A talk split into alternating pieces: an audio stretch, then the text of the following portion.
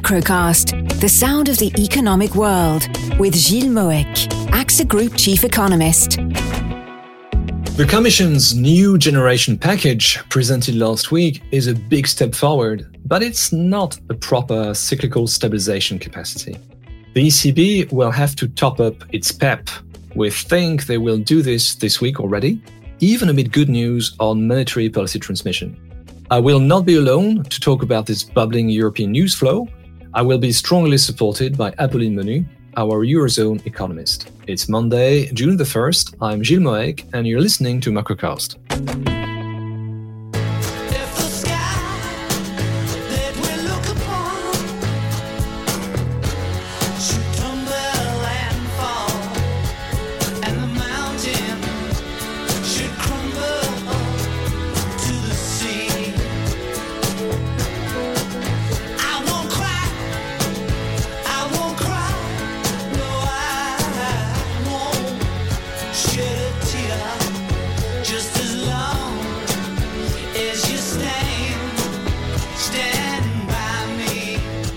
It's fair to say that the EU's first response to the crisis was found wanting.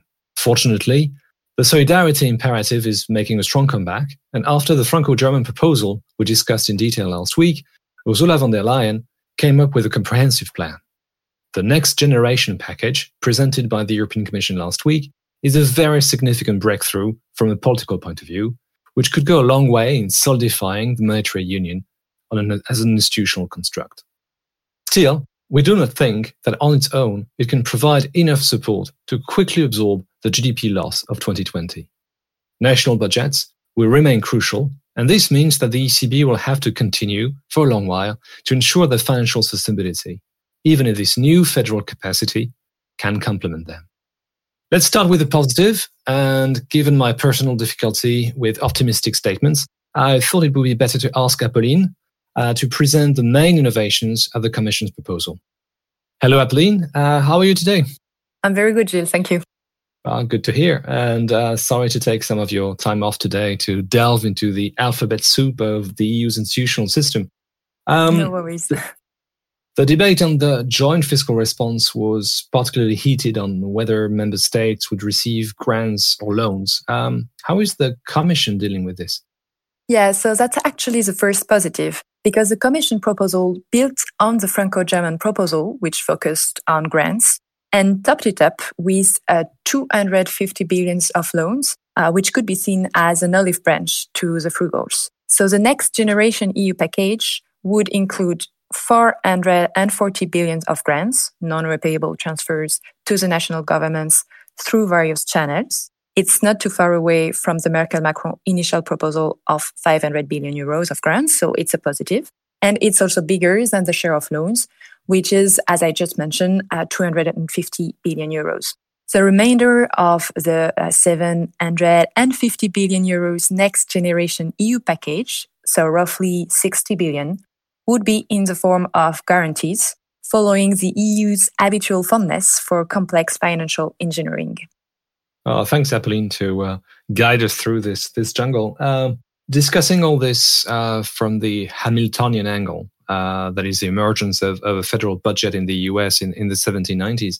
That has become a sort of cottage industry, and, and I'm afraid that Macrocast has contributed to it. Is it really a Hamiltonian moment? Yes, I think it's going in the right direction. Uh, the European Commission wants to take another step towards uh, fiscal federalism by creating new own resources, which would contribute to the repayment of the debt issued to fund the, the recovery and resilience funds, which is the main component of the package. So the Commission proposal refers to a potential tax on plastic, a digital tax, and a border tax, which is introducing a custom levy uh, proportional to the carbon footprint of, of imports. This would pave the way for leveraging on the pandemic emergency to build up a more significant and permanent federal budget. I think it's worth highlighting though that the last two proposals, the digital tax and the border tax, will probably trigger some very negative reactions from some of the main trading partners of the EU, uh, namely the US on the digital and border taxes and on China on, on the border tax. Uh, good to see that you could end on a non-positive comment. Uh, thanks a lot, Apolline. Uh, we'll let you return to enjoying a beautiful June morning. Thank you. Bye. Let's be fair, even if Apolline ended on a slightly negative note, uh, there were a lot of good things in her comments.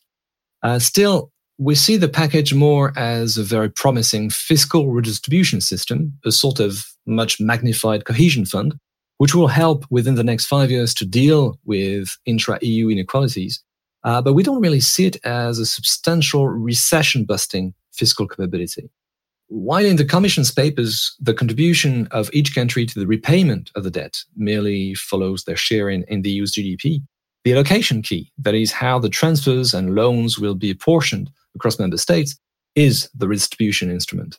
We suspect the formula presented in the staff working paper is only an opening gambit, but we find it interesting that it contains no variable representative of the pandemic or of the ongoing contraction in activity. The share of each country would depend on its share in the EU's total population, controlled for the relative level of its GDP per head, that is, countries with uh, GDP per head above the EU average, so the richer countries, would receive less monies, and uh, for the relative level of unemployment, countries with an unemployment rate above the EU average over 2015-2019 would receive more money, with some caps on the variables to avoid excessive concentration of resources. Um, actually, an allocation which would have been directly driven by the pandemic shock would have focused on deviations from the GDP and unemployment benchmarks by year end 2020, for instance, not on their current levels. It so happens but we suspect the commission staff has had to try quite a few different combinations before getting to this result that all southern peripheral countries would be net beneficiaries of the system. Uh, and so would most of the eastern countries. And that's important because we thought that these eastern countries could be tempted to block the initiative for fear that the new scheme would divert resources from the traditional structural funds, which remain crucial to them in a way, we could see this allocation key as a sort of reparation for the austerity cure, which the peripherals had to go through at the time of the sovereign crisis, while bridging the gap with Eastern new members faster. There will be some thorny discussions on the formula. We were surprised that the Commission chose to rely on headline unemployment without considering the structural differences across the EU. Um, a disciplinarian country could object that while it actually makes sense to help a member state deal with a bigger than average rise in cyclical jobless numbers, there is little reason to pay for a country where the labor market institutions are conducive to a high level of structural unemployment. This may become a particularly sensitive issue in the negotiations if the frugals insist on macroeconomic conditionality. For instance, to make sure that reforms are implemented to reduce structural unemployment. According to uh, the regulation proposal, which was put forward by the Commission last week, governments would have to wrap the various projects up for funding into a recovery and resilience plan, in which they would have to show how the intended measures would contribute to dealing with the economic and social consequences of the pandemic crisis, with due respect to the green and digital transitions.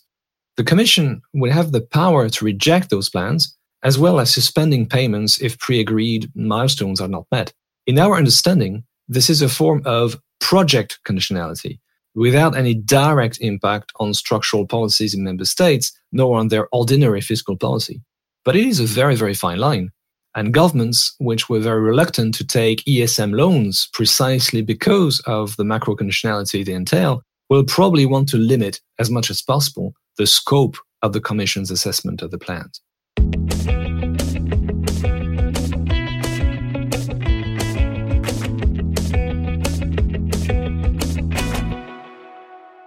The list of potential bones of contention is long, and it seems the Europeans want to take their time. No decision is expected by the Council meeting on June the 19th. This first delay, followed by the necessary ratifications by the European and the national parliaments, plus the time it would take to prepare the recovery and resilience plans at the national level, they could be presented in October, according to the Commission's document, plus their assessment by the Commission, which would take up to four months, according to, to their documents, suggests that spending is unlikely to start before next year. In addition, the funding side of the project is barely sketched out in the Commission's documents. All we know is that the debt would be issued with a very long maturity. For our part, we have no real concern about the market's capacity to absorb this from a highly rated issuer given the current search for duration, but we would welcome differentiated issuance. Since the projects would need to contribute to the green transition, we think it would make sense to carve out a green bond out of the new EU debt, given the growing interest for this kind of assets. Beyond starting the institutional process, the Commission's document presents a very gradual liftoff of the fund. The first year, in 2021, only 6% of the grants would be effectively paid. As of 2023, still less than half of all the grants would be paid. As much as we believe the European economy will need long term policy support on its way out of the pandemic shock, we believe the scheme would need to disburse much more quickly than this. To take a precise example, the Commission's document is consistent with only 4 billion euros in grants disbursed to Italy in 2021. That is less than 0.2% of its GDP. This is puny when compared with the depth of the current Italian recession. As per the name of its main component, the initiative pursues two objectives recovery and resilience. Given the time it would take to reach cruise speed, we think it is more suited to address the latter than the former. Anyway, the overall size of the package, roughly 5% of the EU GDP, including the loan component, remains too small if spread over several years. To use again the historical analogy we mentioned last week, this is not a New Deal moment when a federal budget fills the vacuum left by individual states' incapacity to provide fiscal support. This is a federal redistribution system which will level off some of the asymmetries in the varying fiscal response capacities across member states in the medium term, but they will still need to do the heavy lifting in the coming 18 months.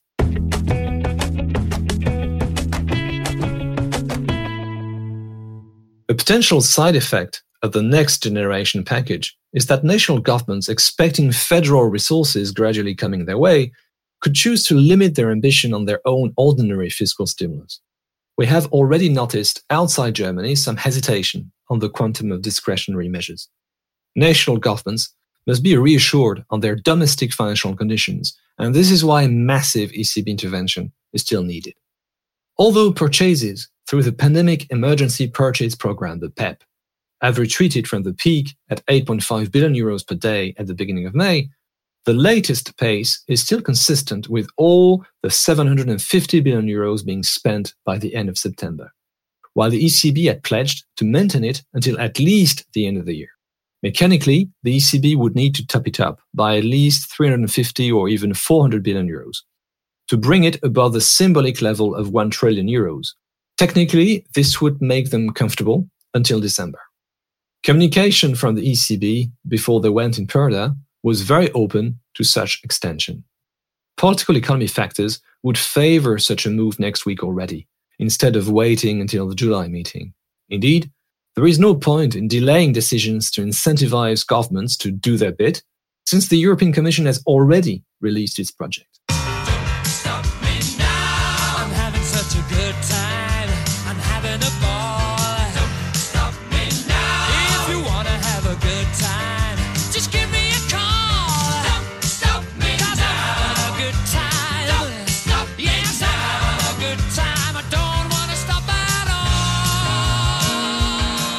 Yes, since every time the overall quantum is raised, it becomes more difficult to comply with the limits to quantitative easing, which the German Constitutional Court has explicitly incorporated in its reasoning. Doing it at the first governing council meeting since the court ruling could be seen as a provocation. But equally, not moving now, while the market consensus has shifted towards a June decision, could be seen as a signal the central bank is sensitive to Karlsruhe's pressure. We continue to think that signaling that PEP would be reinvested over the long horizon would be welcome. It would give the central bank more time to reconverge towards the capital key and would be powerful guidance for the market. Finally, we expect for this week a decision on keeping the fallen angels, the entities that are losing their investment grade status, eligible to quantitative easing operations.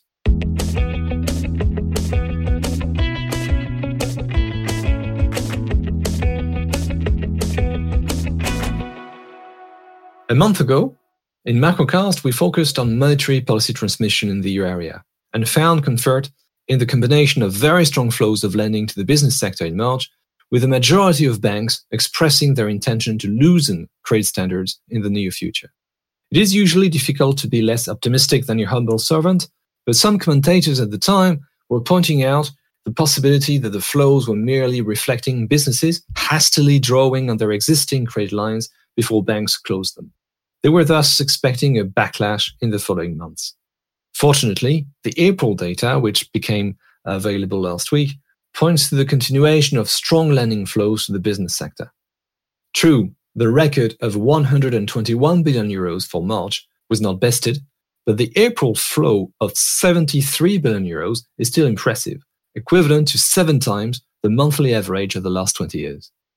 Interestingly, the flows of ultra short loans, those with a maturity of less than a year, was negative in April, which suggests that businesses are not merely drawing on overdraft facilities.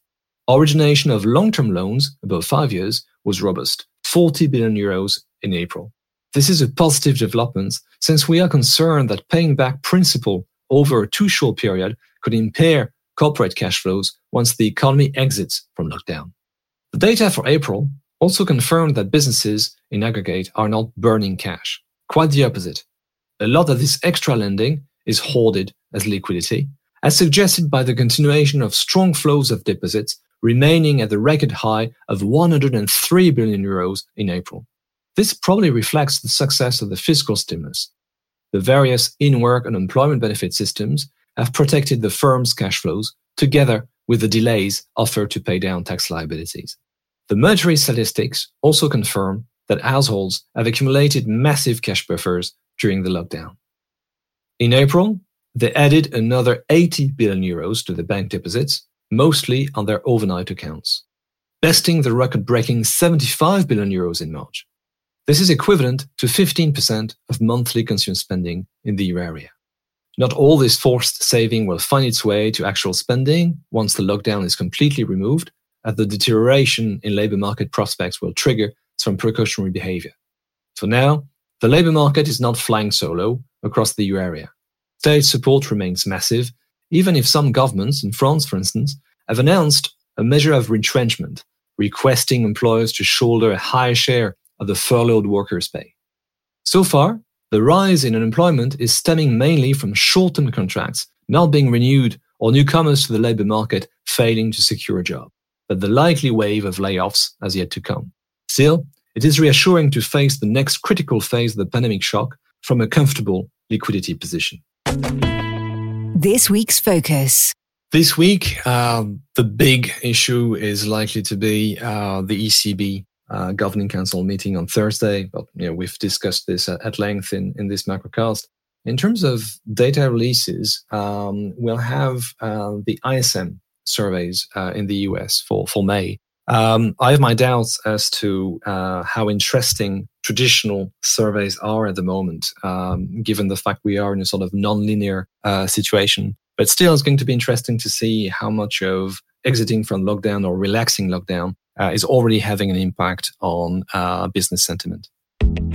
If you want to go further, and in particular understand why the uh, hostility between China and America at the moment has a bright future ahead of it, unfortunately. Or if you just can't stand my voice or my accent, uh, then please feel free to read Macrocast newsletter. Uh, the link is in the description. Um, for my part, I'll be very happy to see you next Monday at the place where economy meets music, and have a great week. Macrocast, the sound of the economic world. Available every Monday on your podcast app.